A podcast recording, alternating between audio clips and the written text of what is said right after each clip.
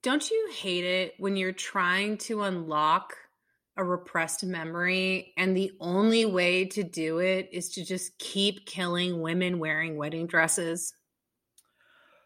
I am fascinated by the idea of repressed memories.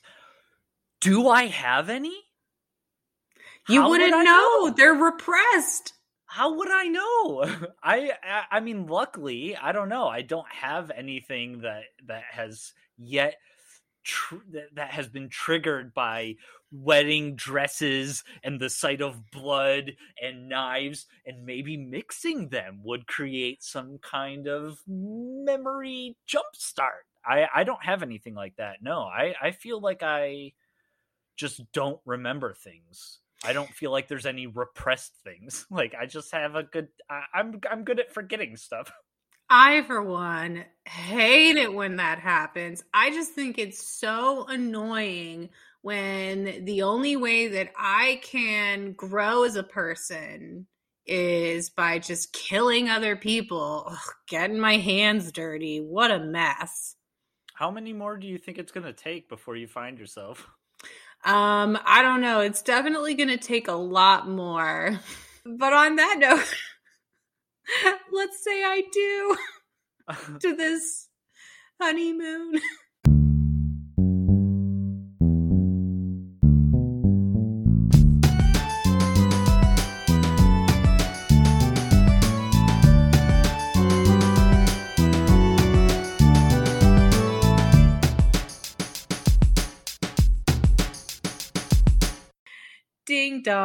Ding dong, wedding bells are ringing. I say I do. This is Necromancer. I'm Shira. Necromancer. I'm Shira, and I like rom-coms. What do you like, Brett? I really like horror movies. You don't say. And specifically, I really like Italian horror movies. Oh, yes. This has been well established. Among the horror movies that Brett loves, the Italians really top the list. What do we do here at Necromancer? I suddenly have no words. Is our podcast so traumatic that you have repressed the premise of it? Yeah, I'm going to need to kill you to understand what we do. Well, I will gladly be that sacrificial lamb. Here we go. On this podcast, we pick a theme, and then Shira will pick a rom-com based on that theme. I will pick a horror movie. Not only do we review those movies, but we remix the movies. Remix? We turn that horror into a rom-com and the rom-com into a horror. We have a bloody good time doing it. Oh, it's just a hatchet of a good time. That's not an expression, and I can't even believe I tried to make that a thing. Trying to make fetch happen. Yeah, no, I can't make hatch happen. So last week we did my pick, Marry Me, for the theme of weddings. And this week we have another fiancé contender. It's Hatchet for the Honeymoon by our good friend, Mario Bava. Oh, what a fantastic movie. As an Italian horror fan, I have to ask, Mario Bava versus Dario Argento, who's winning in a fight and who's winning in a filmmaking fight for your heart? Well, I gotta say, Dario Argento wins.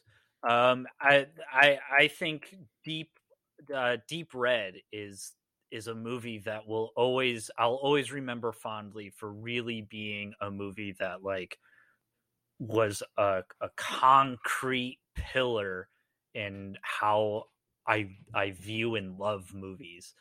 It was just so great. But also, go ahead. I will say that this movie had shades of Deep Red in it, where both movies have a killer who's dealing with a traumatic past that they're trying to understand. Oh yeah. I mean, Giallo as a whole has a lot of that in it. So a lot of mobby issues, a lot of Italians and their mamas. Big time. Mama, why you no hugging me no more?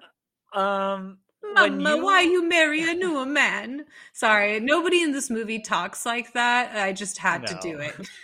They when you suggested weddings, I really took the idea of weddings seriously. I didn't want to just do one that was like, oh, we're married now, so now it's a marriage movie. I appreciate I wanted to do wedding. Yeah, I appreciate that you did that. And you did the assignment. Well, I had colors.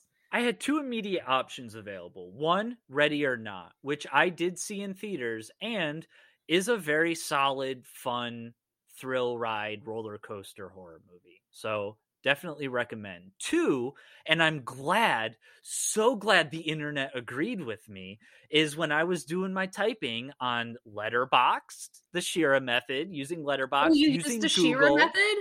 I used Google and Letterboxd, but I did Letterboxd first. But a lot of the internet for horror movies and weddings, Beetlejuice came up. Ooh, there is a wedding scene in the movie, and it's a big part of the plot of Beetlejuice using Lydia as a way to escape the underworld. Yeah, it's... Yeah, and there's kind of a double wedding moment where the exorcism has them going into their wedding clothes. Yeah. I mean, honestly, Beetlejuice could work for so many different things. It might have been a good choice to leave that one in the can as something to consider for later. I love Beetlejuice. Right. Well, great if movie. I didn't find a good one, I would have, but I think after we watched Marry Me, you were like, well, what movie are you going to pick for the horror? And I was like, I got to do a little bit more thinking, but I did think I mentioned like, the Italians probably have a good horror movie based on this. I remember you did say that. Yeah. And so when I was looking up the list, Hatchet for the Honeymoon came up and I watched a trailer for it and was like, all right, Mario Bava, wedding podcast, let's do it. And I was not disappointed, man. So tell me, what do you know about Mario Bava? Because I feel like I know a little bit about Dario Argento. I'm well acquainted with him and his daughter and several of his movies, but I just don't know hardly anything about Mario Bava. I mean, I don't really know anything about his personal life or anything. I just know that like Dario Argento to me is kind of the face of Italian horror, or the director of it.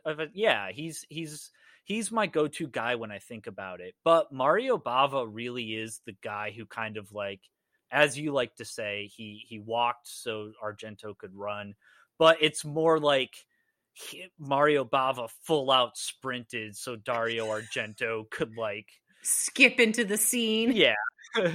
It's just nuts. Blood and Black Lace is a Mario Bava movie that I watched because of Deep Red, and that was another one where I was like, oh shit, this is like an entire genre of movie. And again, we explained what Giallo was when we did Italy, but Giallo is just Italian horror. I don't know how else to describe it. It's just, like you said, a lot of mommy issues, a lot of serial killer stuff, a lot of paranormal stuff, a lot of spiritualism, a lot of awesome music. The synth soundtrack in this thing is fantastic. Oh, yes. What is it? So, I mean, there's, of course, Giallo, but what is it with the Italians and scoring films? They're so good at it. Nino Rota, Ennio Morricone, Goblin. They're all great at it. I think I wrote down who does the score for this movie. Romitelli is the name of the person. Yeah, the Romitelli score is delicious. But yeah, it just, there is something about Italian film composers. They just understand how to score music to a movie really well. Oh yeah, they get it. The music is an integral part. It's not just a lot of times when people mention like, oh, the music is, you know, so manipulative and it's trying to make you feel this or that. Like, yeah, when you're trying to do this underscore of like underscoring an emotion into a scene, it can feel very manipulative and groany. And you can, I sometimes do feel repulsed by it, right? Like everyone else, like, ugh. But like when it's very saccharine and they're like really trying to pull out the sentimental emotions. I feel like this isn't. Wait. This isn't underscoring the movie. This is like overscoring the movie. This is like the music sometimes becomes the main momentum set piece, and the music kind of are the images are kind of secondary. It's.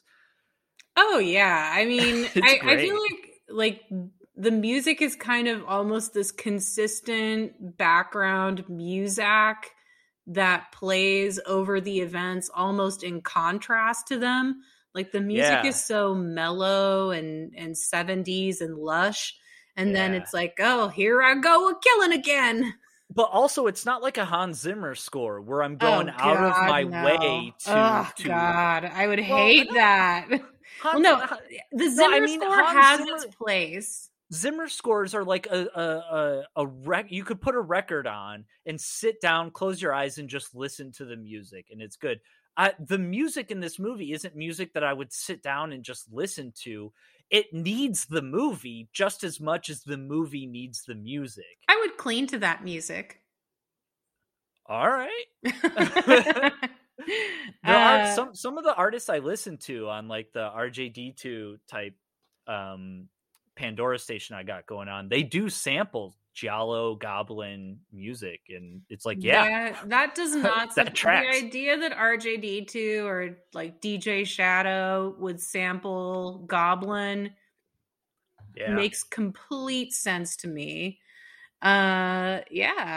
No, I actually had a good time watching this movie. You know, I did actually become really curious about Mario Bava while I was watching it. And apparently he had trained to be a painter and couldn't make it as a painter, and then started getting into cinematography because I think that's what his dad did.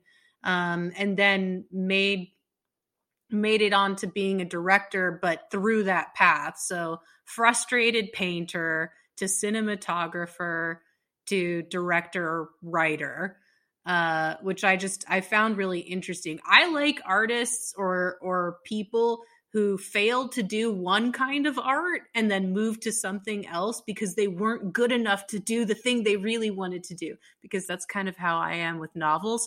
But that is very interesting sometimes. Yeah. And I like that was his kind of path. And I'll point out some of the camera moments I found really interesting in this movie, because there were a few where I was like, ooh, this is really cool. Yeah.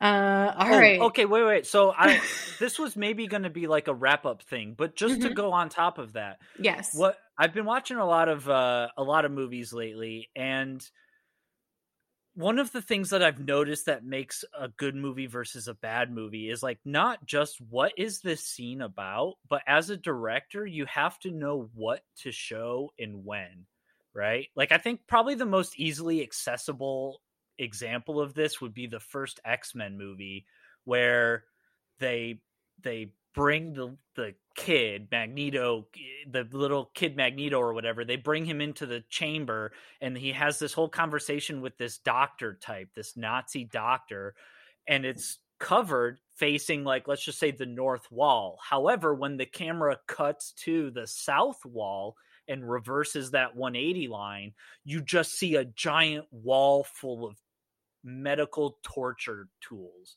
And so then we get the backstory that Magneto, because he was a special mutant, he was tortured by the Nazis to try to take advantage of it and weaponize it, and that's why he hates humanity and he's a bad mutant. That's what makes a good director, what to show and when. Not only does Mario Bava know what to show and when, but he makes fantastic decisions in how to show it, because you're right. The camera angles and stuff in this movie, some of them are just, whoa, like I wouldn't think to put the camera there, or it's so cool and cinematic. It's just so cinematic that like, yeah, that's where the camera should go. He makes a lot of really interesting cinematic choices that, you know, it's just, he's got the painter's eye. Yeah. I mean, the idea that this is a guy who used to paint or to draw feels very at home in his visual style. And to your point, as we get into the summary, good old Miss Wiki did neglect to say that this movie does begin, you know, you plunge right into it. We're following this happy couple as they're giggling and smooching on this train car, and they're being pursued by this unknown assailant with a meat cleaver who kills them. You're in his POV. And it's only after this first kill scene, which again, thank you for delivering on the assignment, because right from the first minute, it's like, oh, here's the wedding. Here's the happy couple. Here's the bride and groom. Let's kill them. So yes. Yeah, perfect answer to horror for weddings. But we get that whole bit all before we get into the info that Wikipedia starts with, which is John Harrington is a handsome 30-year-old man who feels compelled to murder young brides to remember the details of a childhood trauma. It's not delivered to us in that way. We see him murder someone, and then there's a voiceover.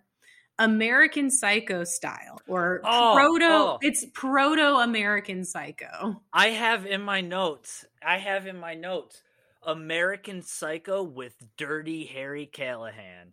It's like a 70s Clint Eastwood like performance of like just this guy looking at people. He's got like a kind of, he just does a lot of looking. Like an alien. Yeah, he looks like a lizard alien. Yeah, he's got the 70s vibe. Like a lot of this reminded me of Dirty Harry. And then it was American Psycho in the 70s. Yeah, absolutely. Yeah, I like the way he says in his voiceover, I'm a paranoiac. As if... Paranoiac. I'm a paranoiac. And I kill people. But yeah, he's very matter of fact about it. I mean, you know, it seriously, guys will just do anything to get out of therapy. Am I right? Oh. including killing people. Yeah. John never once was like, maybe I should get a therapist. He just went right to, I gotta kill these brides. My mother died very mysteriously, and I have no idea how that could have happened. My mom is dead. Only way that I feel like I'm getting closer to solving her death is by killing people. Say it ain't so. No. But yeah, John is really messed up. But also, much like Christian Bale, John is handsome. So people don't register the fact that he's so creepy. It's like, oh, that John Harrington. Also, he's got a boatload of cash and a very successful wedding dress design business. So it's like, not only does he need to kill brides, he's also like, I'm going to source them too. Like, I have to wonder if the first few brides that John killed, he was like, I just wish they were wearing a better wedding dress. Like, I could do better. I could design that dress. He inherited his company from his mom. Oh, wait, that's right. He's obsessed with his mom. I forgot that he didn't choose the wedding life. The wedding life chose him. Also, as you mentioned, yeah, he's got to kill brides. So we're going to get into the detective character, but I love the line of 200 people get married every day in Paris. It's like, yeah, you're on an uphill battle, man. If this guy's MO is killing brides, whew, every day you have 200 potential victims. He's got a lot. He's got a lot of brides, and he's producing a lot of the victims in his factory because You can't work for John and go off and get married. No, no, no. So John lives in a spacious villa, which he inherited from mommy. That's very important. Outside Paris, where he manages a bridal dress factory belonging to his deceased mother. And he is financially supported by his wife, Mildred. Ugh. What do we think of Mildred? Because I fucking love her. I love her. Mildred. Oh, I hate her. Oh. I love to hate her, and then it comes around. I love to hate her, and then it just comes around to love again. Right. Because it's just like she's so... John hates her so much, and I think that's what makes me love her even more. And I think, but also she hates him right back. But I think the reason that she hates him is because he won't fuck her. I think. Oh, yes. Okay. So that I'm glad that we're on the same page about this, because I wanted to get the lowdown from you too, as a fellow watcher of this movie. Which is, so John kills brides, right? But Mildred is very much alive. So we have to wonder, how did Mildred make it out of this situation? And I think if I connected the dots correctly, John never slept with her. Yes. And that's why she's so angry. And the reason he didn't kill her is also because he didn't sleep with her. Because if he'd slept with her, then he would have had to kill her. Right. I think it's also implied, he jokes about it, but it's implied that after he kills them, he rapes them, or either before, or it's implied. But yes, the idea of weddings changing a woman fundamentally is a big thing for him. She's spoiled. And multiple times during this movie, Mildred will berate John for not being a man and sort of not sealing the deal of the marriage. And John kind of throws it back at her of like, well, you're not really doing any like, you're not trying to seduce me either, so it's not worth trying to seduce you. I'm not into you. They just both hate each other. Yeah, so they but she will not give him a divorce. She will not give him a divorce. One of the great cinematography moments I liked was when John looks at her through the other end of his binoculars, so she looks smaller, because he just wants to make her smaller, even though he wants her to be far away. Yeah. He wants her to be far away. He wants her to be small. But Mildred insists on being a presence and won't give him a divorce. So, nah. That's how she says it, too. She's like, no, never. So, of course, one of the models has to approach John and tell him, hey, I'm quitting because I'm going to get married. And John's like, not so fast. I get prima noctis. Do you know what prima noctis is? If you're asking me to tell you, I cannot, but I know what it is. I wanted to explain the joke just because I just find it so fucked up and hilarious that any medieval lord could just be like, I get the first night. Yeah, it is implied that the women are his. In a way. All of the models belong to him for some reason, and nobody acts like this is weird. They all like it though, because it's also John, the '70s. Everyone likes John. The '70s was just rife with predatory craziness. 70s, Italians, yeah. So of course, so it's cool because he invites her to stay after, right? And we know he's a killer, so obviously he's going to kill her. And then we go to his Dr. Fibesian mannequin room. He tries to be slick and like, ooh, I should sneak in. But it's like he opens a panel of wall and there's a giant steel door. And he's like all sneaky about it. But yeah, he goes in and then he's like, hey, these are all the wedding dresses. Pick one.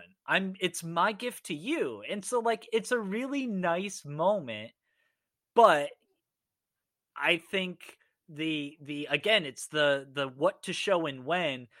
It's a nice moment. We, the audience, know he's a killer, but the way that they build up the cabinet and the way the cabinet houses the hatchet and like all of that will kind of come into play later as a sort of like, we're on the racetrack now in fourth gear going full speed. Like he sets up this layer in such a great way. And just like Dr. Phibes, we get a nice dance scene. He did dance with her before he killed her.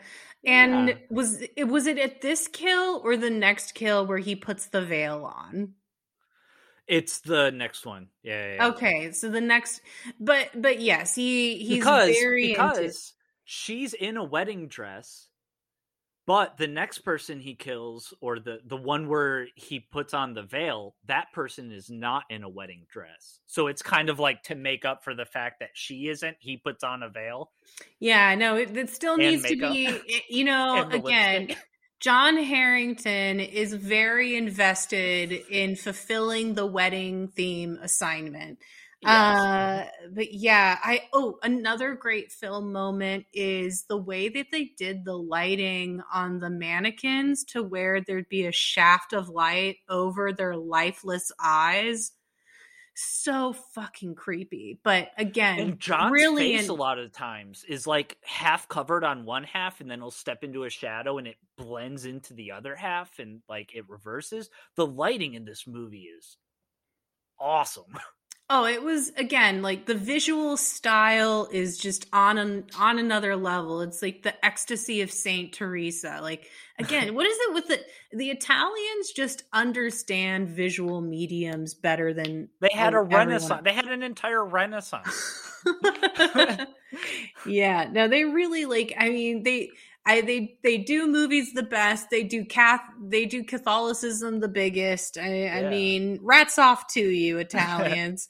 So he kills her, and I think we see the vision of him as a little boy. So his little inner child is like, we're getting closer, and he's like, I just need a few more kills to learn the truth.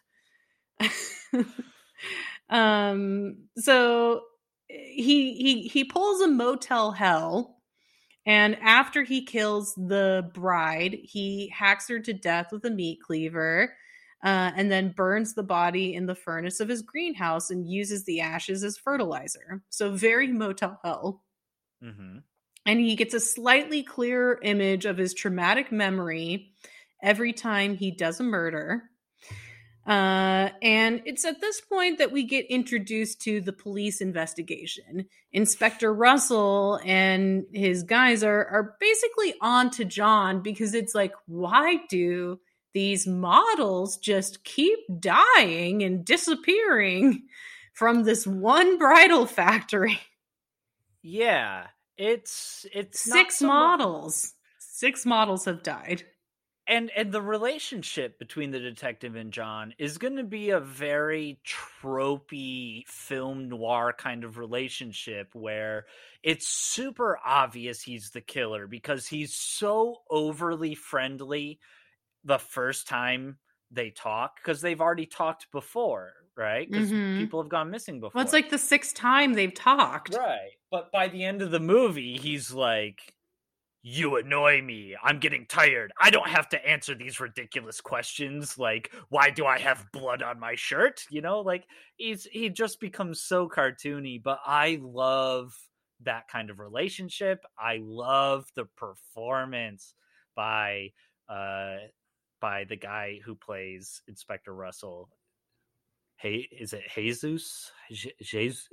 I don't know how the Italians pronounce it. Jesus Puente. I think, I don't know. Yeah. He's great. He is so great. So it's like they're on to him. John knows that he knows that John knows, but they just don't have enough evidence to nail the guy. So at his office, John meets Helen Wood, who has come to apply for the job, quote unquote, vacated by one of the mysteriously disappeared models. And impressed with her wit and beauty, John hires her. And over the next few days, John falls in love with Helen. And they do play this pretty straight. to where it's like he seems like he's interested in her in a non-creepy way. She's kind of into him. Like there's not this I don't know. Yeah, he really respects her, and he's not interested in sort. This is where we get the hint. Well, okay, so yes, this is where we start to blend in with him getting to know her with the fact that his wife is leaving town. So he spends the night with her, and we get the start of the inkling of like he likes her to the point where he doesn't want to be involved with her because that puts her in danger. Right. He's kind like, of. He's like Edward. He's from. He's like Edward from Twilight. Like, if you get too close to me, I'm going to devour you. Right, and so but luckily, since he hates his wife, luckily she leaves. She's going to be gone for a whole week, which gives him a whole week to pretend to be divorced. They can seal that deal. And so Mildred supposed to go on this week-long vacation. Perfect. Then he can bring Helen home. But he doesn't bring Helen home because he can't. He's afraid of hurting her. He's afraid of hurting her. And also the nightclub scenes in this movie are very weird and dreamlike and like unreal. And I think it's meant to be unreal. It's just, it's all very weird. The whole movie feels like a fever dream.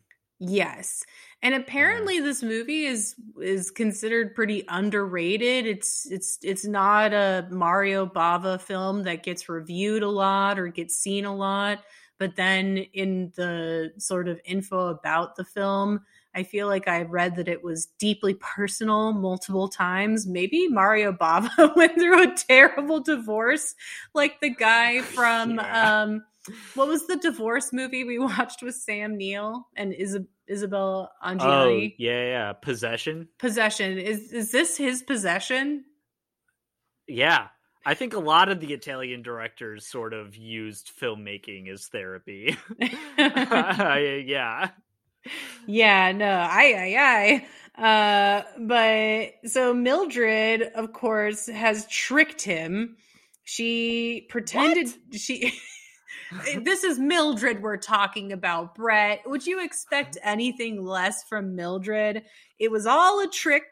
Mildred was trying to catch him in the act of infidelity, and that's when John cannot take it anymore. He puts on that veil and he chops Mildred to bits. Well, so again, I want to set the scene a little bit because what to show and when and how. He's so frustrated by her presence, he goes to the bathroom. He turns on the water to kind of create a white noise, drown her out as she's taunting him. The white noise of the water rushing fades into the sound of footsteps. All of a sudden, we know what the sound of footsteps mean. The sound of footsteps mean he is going to kill. So what does he do? He goes back to Mildred and seduces the fuck out of her. And then he goes to leave her, and she says, "Have mercy, make me your bride." And goes, she's so pent up. She's so fucking into it. She needs it. She wants it. So he's like, "I'll be right back and I will give you what you need." And boom, he comes back. We see the plate.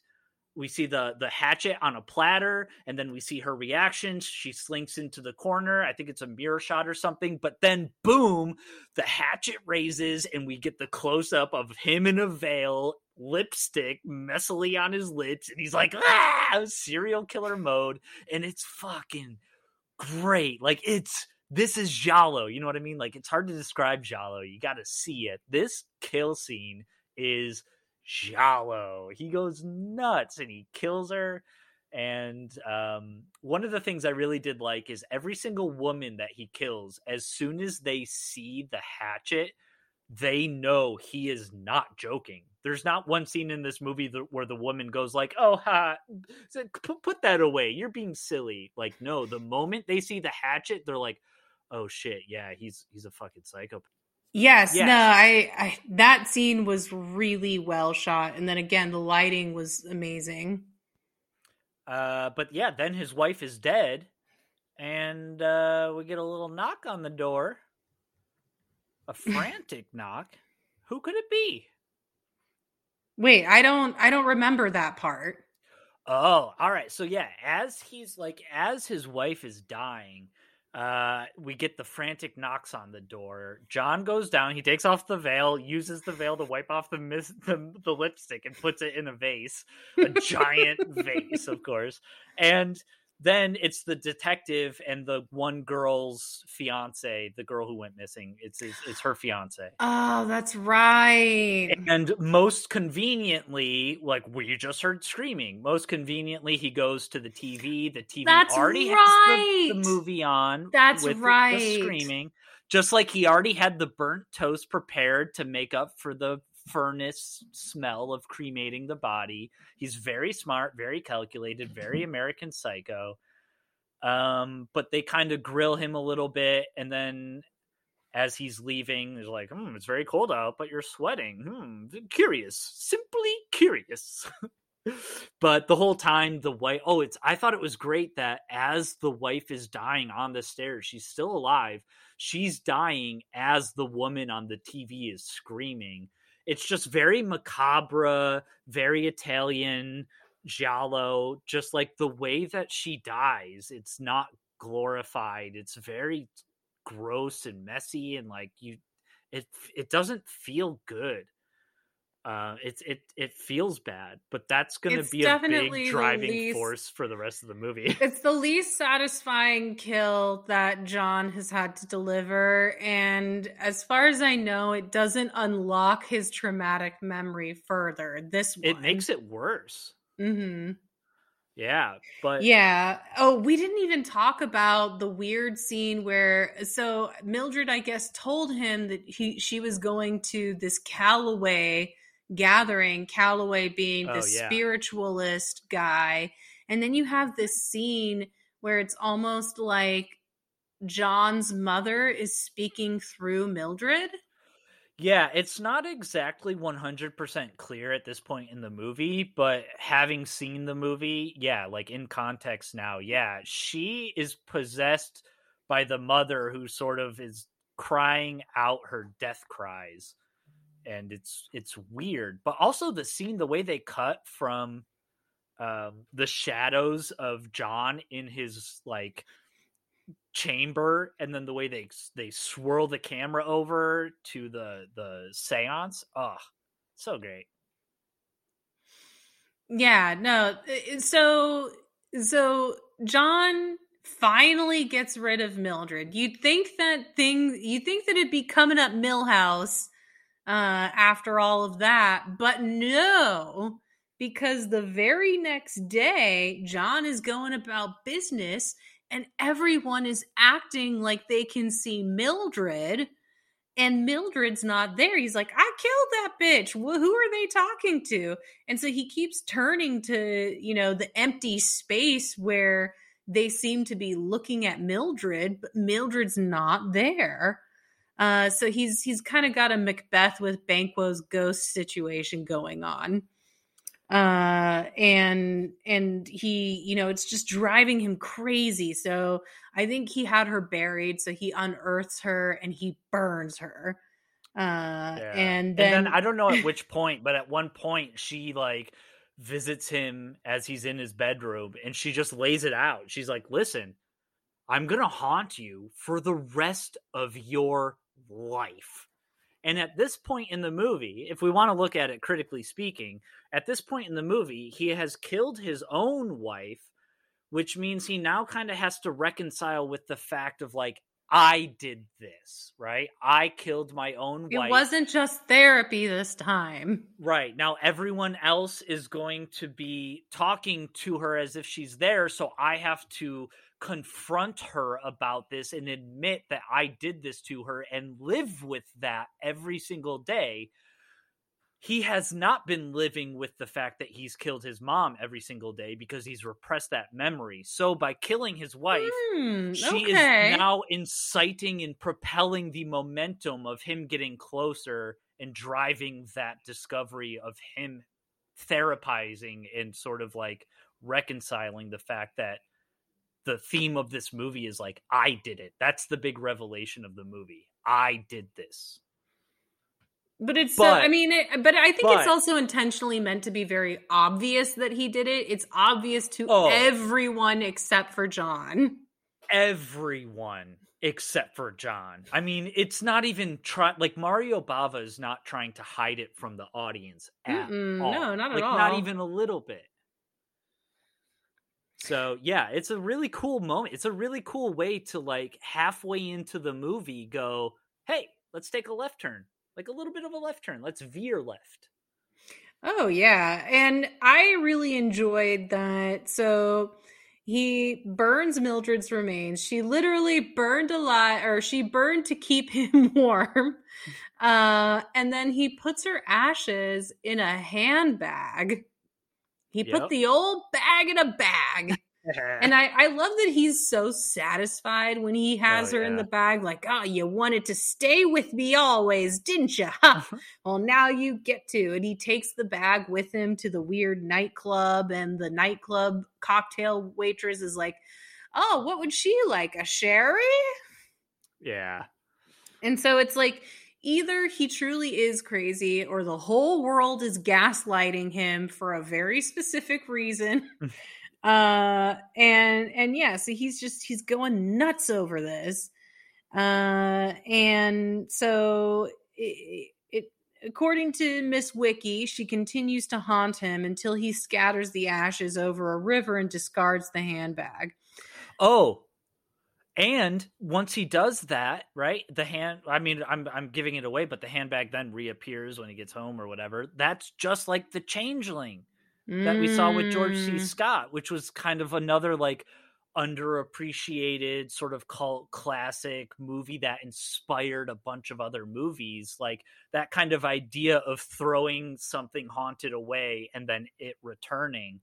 Like Changeling was 1980. This movie was 1970. So I don't know when the book for Changeling came out, but I thought that was really cool. I will say also that the seduction of Mildred scene where he kills her reminds me a lot of, have you ever seen Night of the Hunter with Robert Mitchum? Yeah. The scene where he kills Shelley Winters, very similar, where she's just like waiting to be taken into this erotic ecstasy when really she's about to be murdered.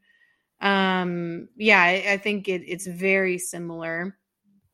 So he needs to kill another bride. He's horny. He's got murder blue balls basically, and he's got to kill another woman. But he gets foiled by Inspector Russell, and so he has to return home. And Helen is there waiting for him. And they have a very interesting kind of, I don't know, intimate scene where they go up to his toy room, essentially. Oh, yeah. And I thought that it was weird and also filmed very interestingly how as they're talking about him and his past and stuff, and they're getting more intimate, it keeps cutting to various wind-up toys. Yeah. It's very creepy. That's a very 70s serial killer kind of thing. Like, I feel like wind-up toys and mannequins. Mannequins more so, right? Black Christmas. Yeah. Like, it's... And also, Blood and Black Lace has mannequins. Another Mario Bava thing. Like, yeah, mannequins are creepy. Toys are creepy. And then they show them, I thought this was a cool shot. Rather than directly showing us the kiss, it's from behind the wicker rocking chair that we see them kiss, which I thought that was filmed well. So I think it's implied that they sleep together, because I think you later see Helen kind of just walking around in a bathrobe, right? No. So... She's already in the robe because she's trying to seduce him. She's in the robe because the inspector stops by to be like, hey, someone just tried to kill a lady. Was it you? Hey, you're really sweaty, huh? How come you're always sweaty when people are dying? And then Helen comes in and is like, I just wanted him to get away. So I pretended like we were together. And I who cares that he was just here to question you about a murder? Why don't we go to bed together? And so, but I think before he beds her, he has to like have the wedding type ceremony of dance, bringing her up to the torture chamber and making her wear one of the wedding dresses. And he basically says that he didn't want to do this, but he has to do it because he couldn't kill the other. He has to do it. He couldn't kill the other girl, and he needs to find that last piece. And I mean, you know, if he asked me, I could have told him what happened, but he didn't ask me. He didn't ask you. He didn't ask me or you or Inspector Russell. So yeah, he's got to fit that last piece in. So Helen gets in the dress and he goes to hit her with the cleaver, but she blocks him. And he still, even though he doesn't manage to kill her, he's able to unlock the memory that as a young boy, he was upset at his mommy remarrying. And he killed her and his stepfather with a cleaver.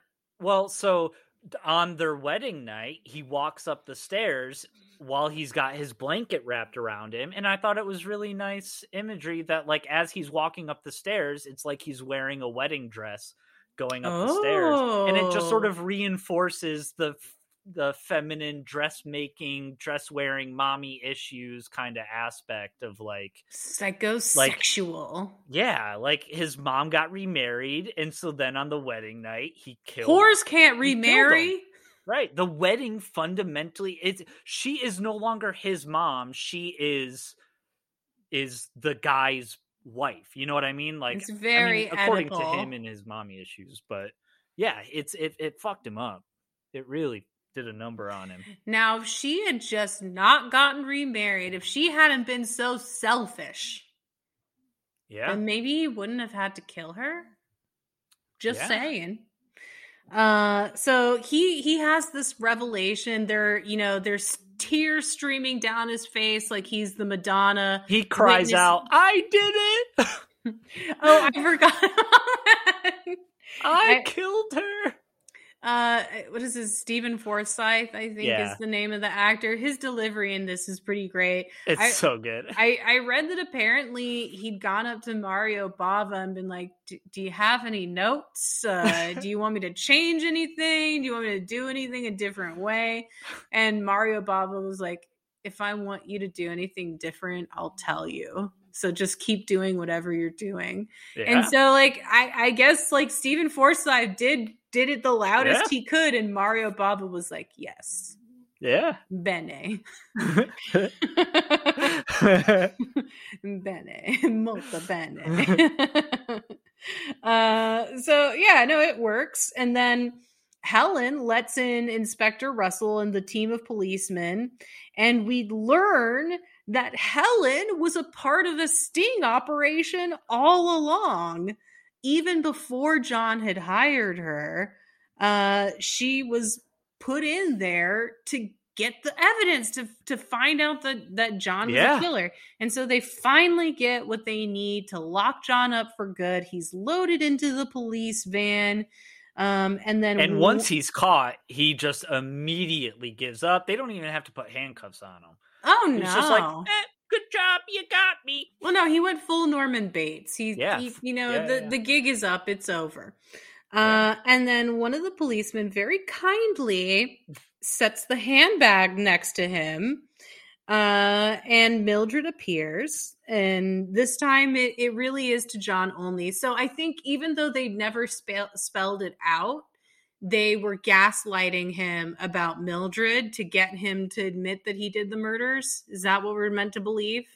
I think that's an interesting take, but I think it's just straight up his mind-breaking telltale heart. He feels guilty, and he's just somehow imagining it all. And I don't know. Like, I just think he's an unreliable narrator at that point. I don't know that it's all part of the inspector's plan and they're all in on it, but who knows? I just assumed that they were in on it, but this time only he's seeing Mildred. And she tells him that now they're going to be together forever and ever. First in the insane asylum and then in hell for all eternity. And he grabs onto the bars of the paddy wagon, looking out the window, screaming. And then in the distance, as he drives off towards the insane asylum, he sees the little ghost memory version of him as a kid, and the kid looks down so sad, and we roll credits with the fucking great score behind it. Inner child trauma. Yeah, what a movie. Really great score, amazing cinematography, absolutely bananas characters.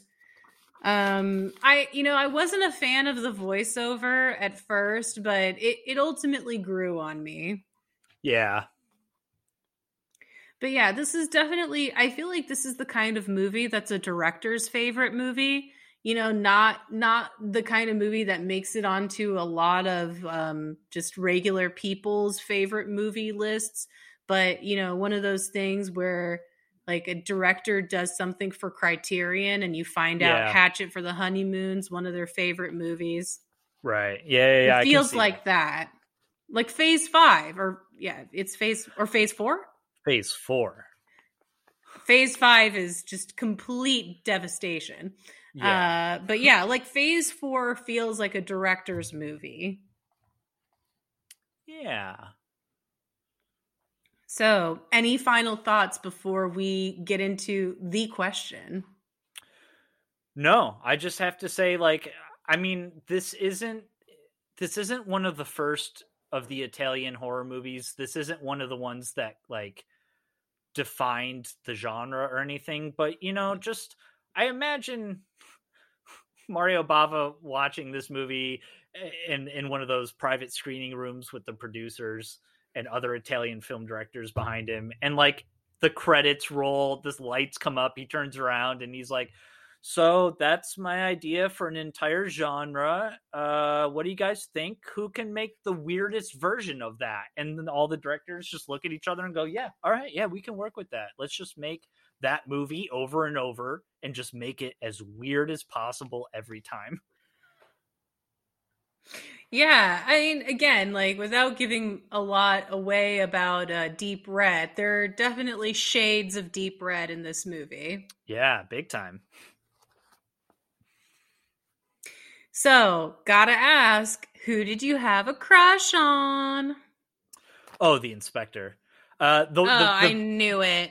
The best thing, one, Italian horror movie inspectors have a great way of, like, getting in that last little jab of the needle of, like, on their way out, they go, oh, one more thing. They're so good at that. And I eat it up. Like, that's just pure catnip for me. But I love the line where John Harrington has the movie already pre-set up to the screaming part. And the next scene, when they talk to each other, the director or the inspector is like, you know, I made a routine phone call to the TV station that was playing that movie, and it just so happened there was actually no screaming before that part. Just a curious observation I made. But the fact that he says routine phone call is like, yeah, I just made a routine phone call to the TV station to check up. Big deal. Just to make sure that the movie had screaming in it, you know. And it's just his way to, like, get under his fingernails and, oh yeah, one more thing. Deep Red has that. Oh, one more thing. I just wanted to find out who the killer was. It's so great. No, I would agree with that. For me, though, it's all about Mildred all day. I am for her. You know, I love the idea of a woman who sticks around just to spite a man. And Mildred is that woman. Yeah. I've never understood that as an actual driving human motivation, but as, like, a character motivation, I think it's great. And the way that she gets her revenge on him and forces him to confront, it's really good. It is, as I like to say, chef's kiss. Yes. So, getting into remake territory, how was it this time? Did you have fun? I embraced the mommy issues full on. Just full on. I dove in, cannonballed right in. Mine has great. Like a dash of mommy issues, but not as full on as it sounds like yours is. Yes. Mine is just plain stupid. I just leaned into the stupid and went from there. But I'm curious about how you're going to work through these mommy issues in a rom-com. I can't wait for you to hear this. Why don't you go first? Hatred for the Honeymoon. Ooh, Hatred for the Honeymoon. You're going to like what H I chose. Ooh, I can't wait. And so here we go. A man, John, has intimacy problems. Oh. Okay. So he can't quite, he can't even like kiss a woman or go to bed with a woman, because what does that lead to? That leads to relationships. And what do relationships lead to? The relationships lead to marriage. What does marriage lead to? Marriage leads to honeymoons. And so we're going to have it so that like John's mom left him when she was on her honeymoon. So now he's got this traumatic experience associated with honeymoons to the point where he can't even like be in a relationship with a woman. So he has intimacy problems. And so what he ends up doing is he ends up going, yeah, he ends up going to, a sex therapist, and the sex therapist uses some hypnotherapy memory recall stuff to realize that no, I'm sorry, the mom didn't leave him on the honeymoon. He's got a repressed memory. The mom actually never married. His mom never married. She died before she could get married. So what happens is, in order to solve the problem of this intimacy issues of like marriage being such a giant hill that he has to overcome, the sex therapist suggests that he marry his mom. And what that means is his mom is supposedly dead, right? His mom passed away. His mom died, right? So what he has to do is pretty much like Pretty Woman, but with mommy issues. He has to find a woman to role play as his mom, and he has to have a wedding ceremony with her. So he's going to vertigo some woman into being his mom? No, we're going to have auditions. Okay. So like audition? Like audition. And so we're going to have auditions. Again, I mean, if we're doing a rom-com, plenty of opportunities for guest stars or wacky characters, little gimmicks and whatnot. However, I had this idea kind of like at the end of my pitch, but I was thinking it'd be interesting if he was so drawn to one woman in particular for some unknown reason. But like, let's say that woman was Indian. Mm-hmm. So we get like a Hollywood star and a Bollywood star to come together to make a cool rom-com movie.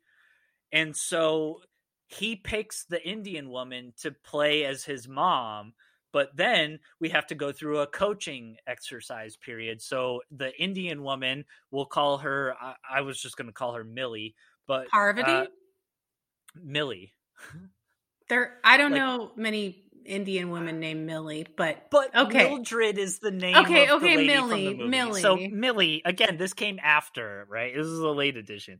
So Millie has to have a coach. So it's just like Miss Congeniality with Michael Caine, having to coach someone to do something, but also he has to spend time with her to kind of fill her in on like My Fair Lady style. Yeah.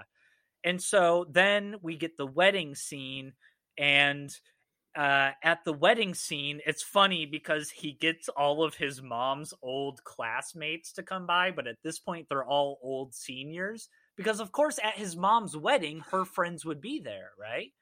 So he gets all of her old friends to be there, but now they're all seniors, so they're all, like, in their 80s or something, and they're all sarcastic seniors. So at the wedding, they start flirting, And then they realize that they actually do like each other, so they can't go through with this wedding because that would make it creepy, right?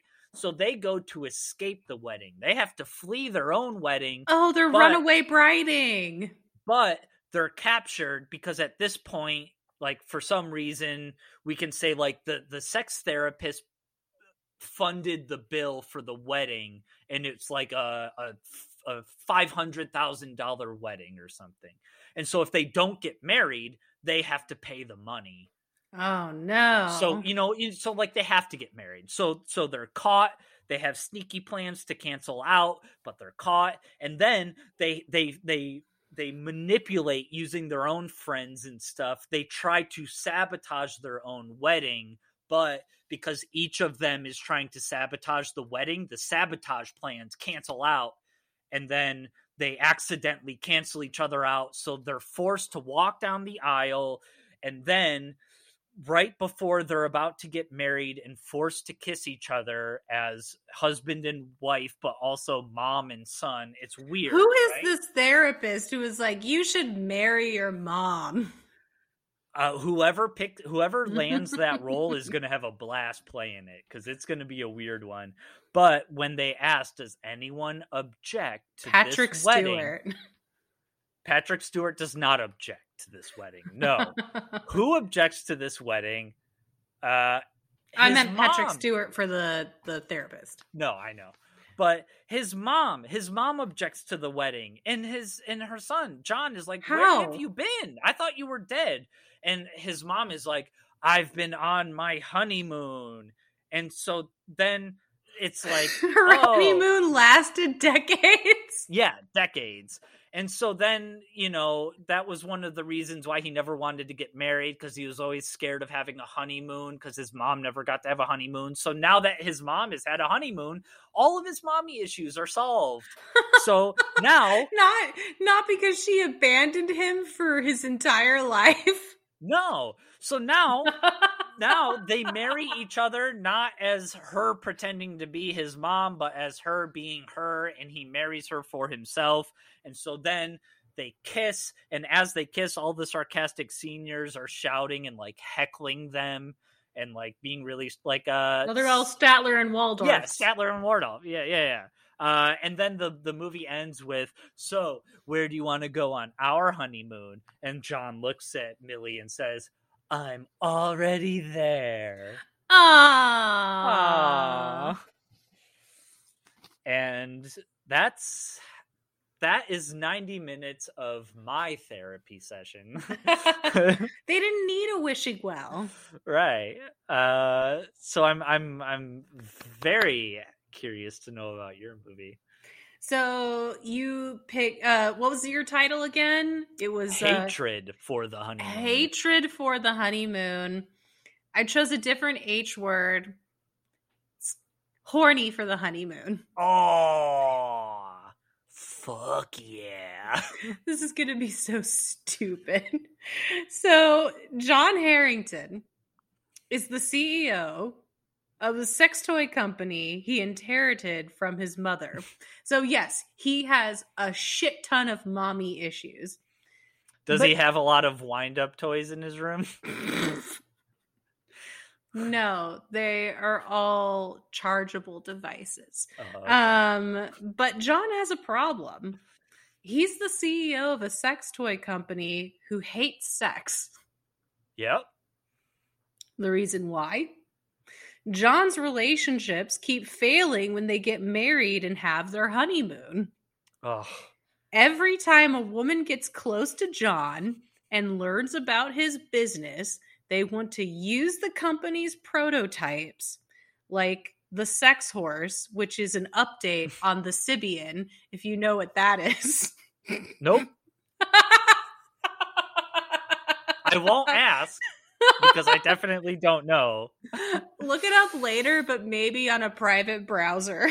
But yeah, if you know, you know. It's a giant rideable sex toy. You don't have to explain it. Our audience knows what it is. We all know what it is. So John is tired of being overshadowed by these fucking orgasm machines. Yeah, how can you compete? How can you compete? So, yeah, he feels very inadequate.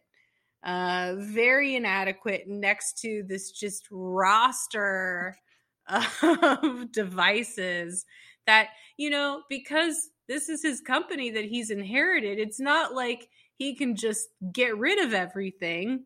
Right. This is his life.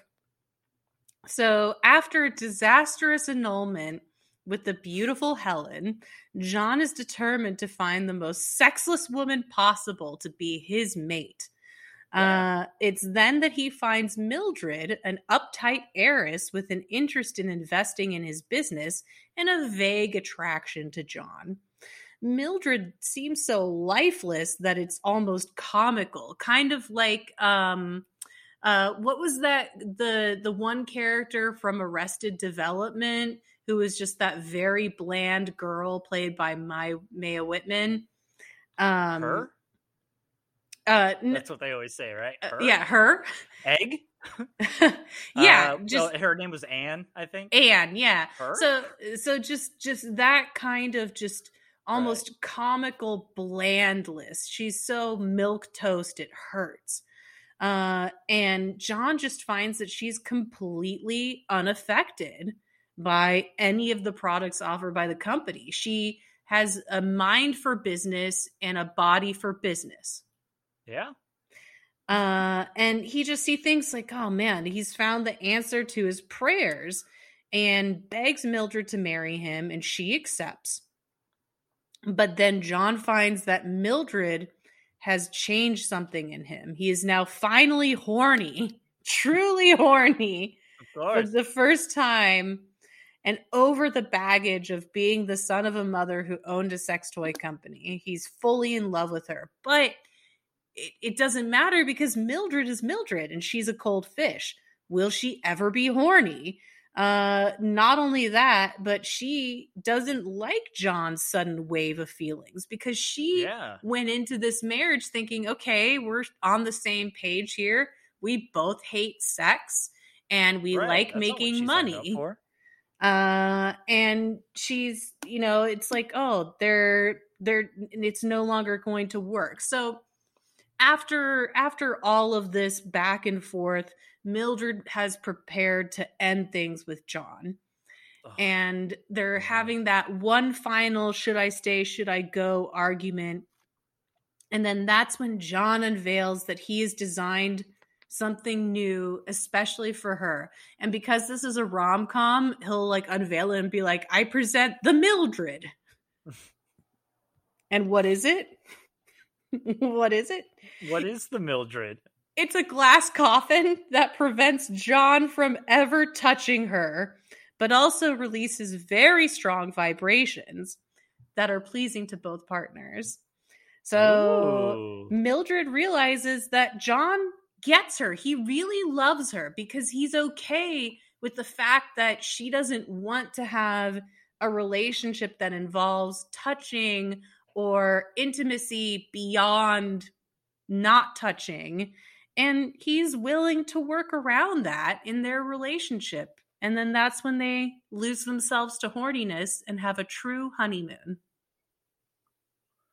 So once he gives her the coffin, she then... Do they get physical or no? Yes, they get physical. She gets in the coffin, and then he puts his body on top of the coffin, and then it vibrates. Oh, okay. And then so they get like, physical using the coffin, not traditionally. But it enables them to be intimate her being able to not have to touch him. And that would be a really weird scene, yeah. Sidebar, if you're interested in figuring out, like, can this work as an erotic plot?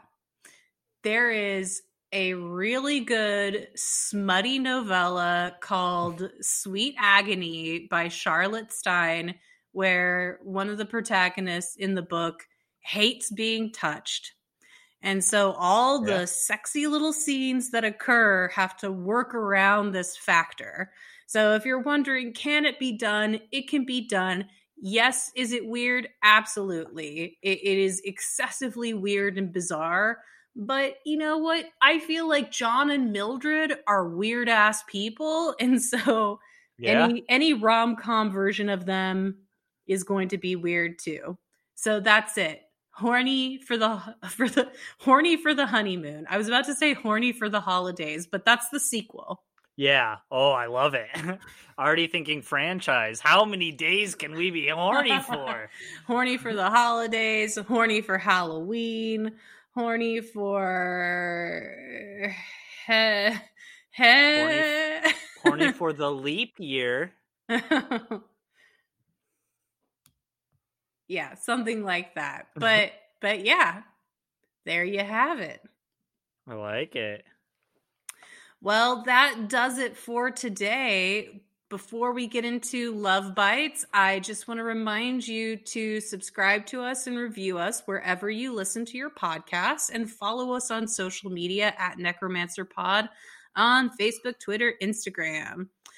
Now then, Love Bites. What would you like to recommend this week? I would like to recommend the movie Kimmy.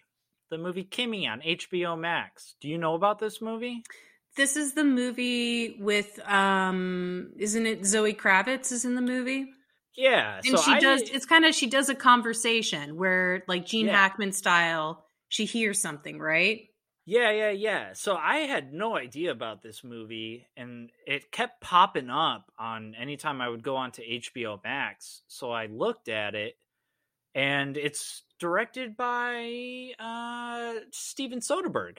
Ooh. And I was like, Steven Soderbergh knows how to shoot a movie. Speaking of what you're to a Steven Soderboy. Yeah. So I was like, all right, I'll check it out. It's only 90 minutes. We Very like that. Nice. It's written by David Coep, who is a well-established screenwriter. He's written a lot of stuff, a lot of famous stuff.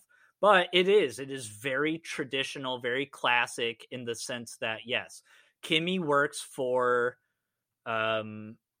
or no, her name isn't Kimmy. Kimmy is the name of the device that she works for.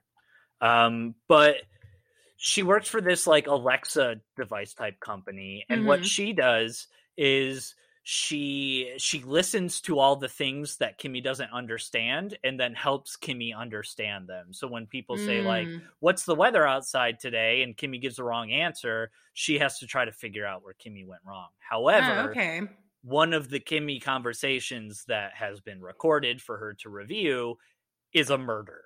And so very Hitchcockian, very traditional, very classic. But what I really loved about this movie is that if you're going to look at Giallo movies and sort of mental illness, those movies are not like, right? Like those movies treat it as these weird one note fetishizations of what that kind of stuff is like. And I mean, this isn't the podcast for it, but like mental illness is such a weird term, right? Because it's like, I'm not ill. I'm not bad. I don't feel bad. It's not ill. A newer term that I'm hearing a lot more, I mean, maybe you'll like this more, but neurodivergent. Yeah. I mean, it sounds like a mouthful, but yeah. So she's neurodivergent, right? Which I totally get, because I have a lot of that stuff, right? I take the stuff for depression and anxiety, and it took a long time to get there. It's not just an easy road of like, here, take a pill, now you feel better. Like, unlike John, we're very pro therapy here. Yeah, it's pro therapy, pro psychiatry for me. It's great, but one of the things that Kimmy freaking nailed is that Kimmy lives in her apartment, and she has everything her way. It's very neat, very organized, and it's during the pandemic.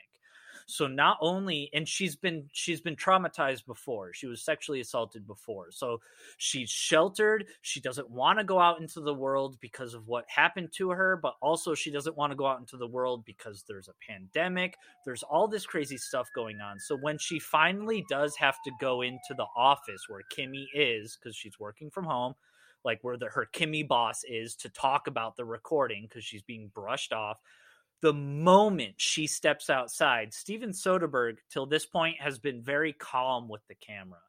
It's very still because Kimmy has a very still, controlled life. The moment she steps outside, it becomes like Sam Raimi, Evil Dead, the camera. Every single time she turns around a corner, the camera starts from like 20 feet back and then zooms its way towards her. Every time she's in public and around people, the camera becomes frantic, hectic. It puts pressure on her. It makes her feel even more anxious. It so cinematically drives home what it feels like to go outside with anxiety, to the point where like she is completely situationally aware of everyone on the sidewalk around her, of all the cars around her, of like her in complete surrounding, because she's completely on guard. And I have that same kind of like complete constant situational awareness. However, my complete constant situational awareness comes from more of a Seinfeld, Larry David kind of observational comedy, like rules of where we live in a society. We have rules like you can't take 20 free samples at the ice cream shop. You get a couple and then you move on, like there's rules. You walk on the right side of the sidewalk just like you drive on the right side of the road, we have rules. But yeah, it's a great movie. It's 90 minutes, Steven Soderbergh, Zoe Kravitz. It's just like a solid rainy Sunday kind of one of your favorite things. The woman is crazy because no one believes her, even though she's right. Yep. Yeah. And it was very Michael Clayton-esque in its sort of corporate espionage. Like the way the hitmen act isn't stylized. They act like real hitmen in the sense of like, they're just normal guys. It's just a job. Who are good at killing because they just look normal. They don't do it for fun. So Kimmy's a good movie. You sold me. How about you? What's your love bite? I got two. So Number one, according to our theme, I'm going to recommend another wedding movie. So last week I mentioned My Big Fat Greek Wedding. This week I want to recommend to you a little movie called Muriel's Wedding. And Muriel's Wedding is directed by friend of the podcast, PJ Hogan, who also directed another wedding movie, My Best Friend's Wedding. And so where My Best Friend's Wedding had a bunch of needle drops of Dionne Warwick music, Muriel's Wedding is all about ABBA. So many ABBA songs. It stars Toni Collette. And I would say that Muriel's Wedding, although it does feature a little bit of romance in it, it's more of a comedy and it's more of a story about friendship and self-love. And it's a star-making role for Toni Collette. So I would highly, highly recommend watching it. If you like My Best Friend's Wedding, if you like Toni Collette, I mean, who knows? Maybe we'll do a Toni Collette episode in the future. And we'll throw in Muriel's Wedding in there. But yeah, very good movie if you haven't seen it. Also very Australian. So I think that it's just a really good movie. And yeah, also wedding themed. And then my second recommendation. So I, of course, when I get into a video game, it becomes my entire life. Those of you who have listened to this podcast have seen me through my Fire Emblem phase and my Dragon Quest phase. And now we are entering the Hades era. Hades is a pretty well-known game at this point. I think it came out in 2018, but I'm a slow gamer, so I'm just getting to it. I would highly recommend Hades. It is a roguelite, which means that each time you run through the game and die, you go all the way back to the beginning.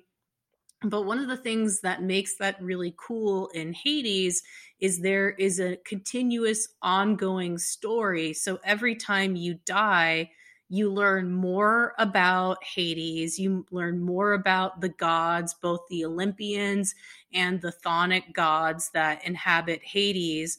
And it has a really awesome story. If you're a Greek mythology nerd like me, then you're just going to love every single character design for all of the gods and figures of Greek mythology.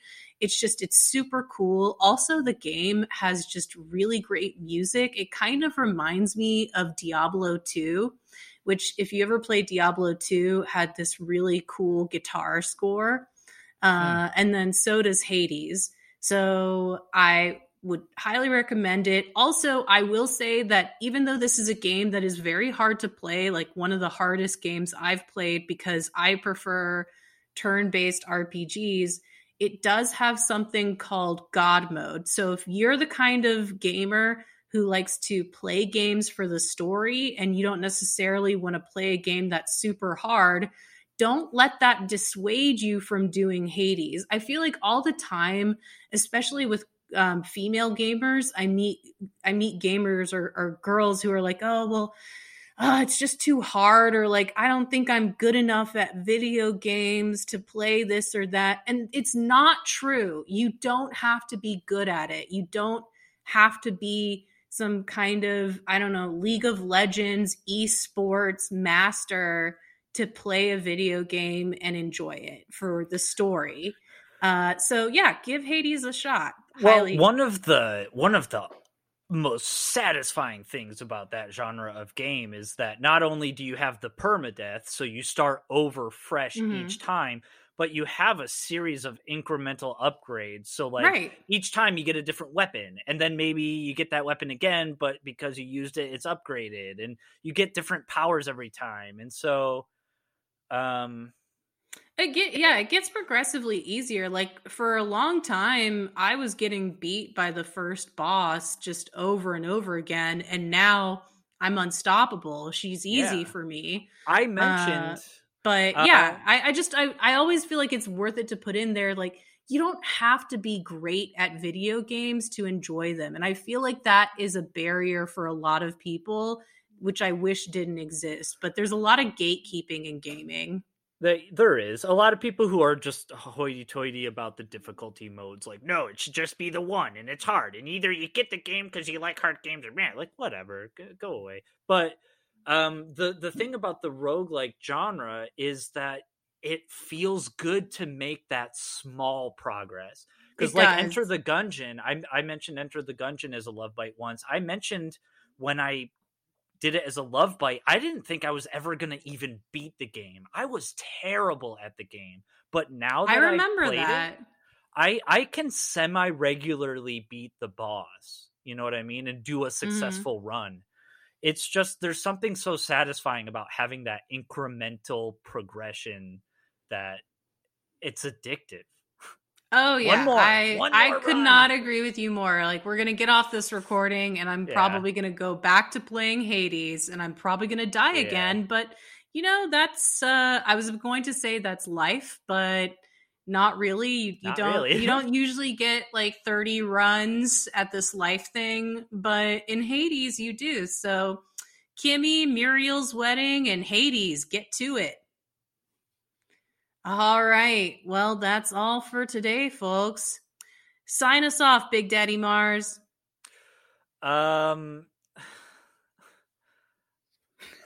Is there? What do you? What should I say? Is there any quote from Hatchet for the Honeymoon? Is there anything that he says? What does he say? A psychopath, not a psychotic? Paranoid. Okay, yeah. Okay, ask me again. So Big Daddy Mars, how would you say you're a paranoid? I would say I'm a paranoid geek.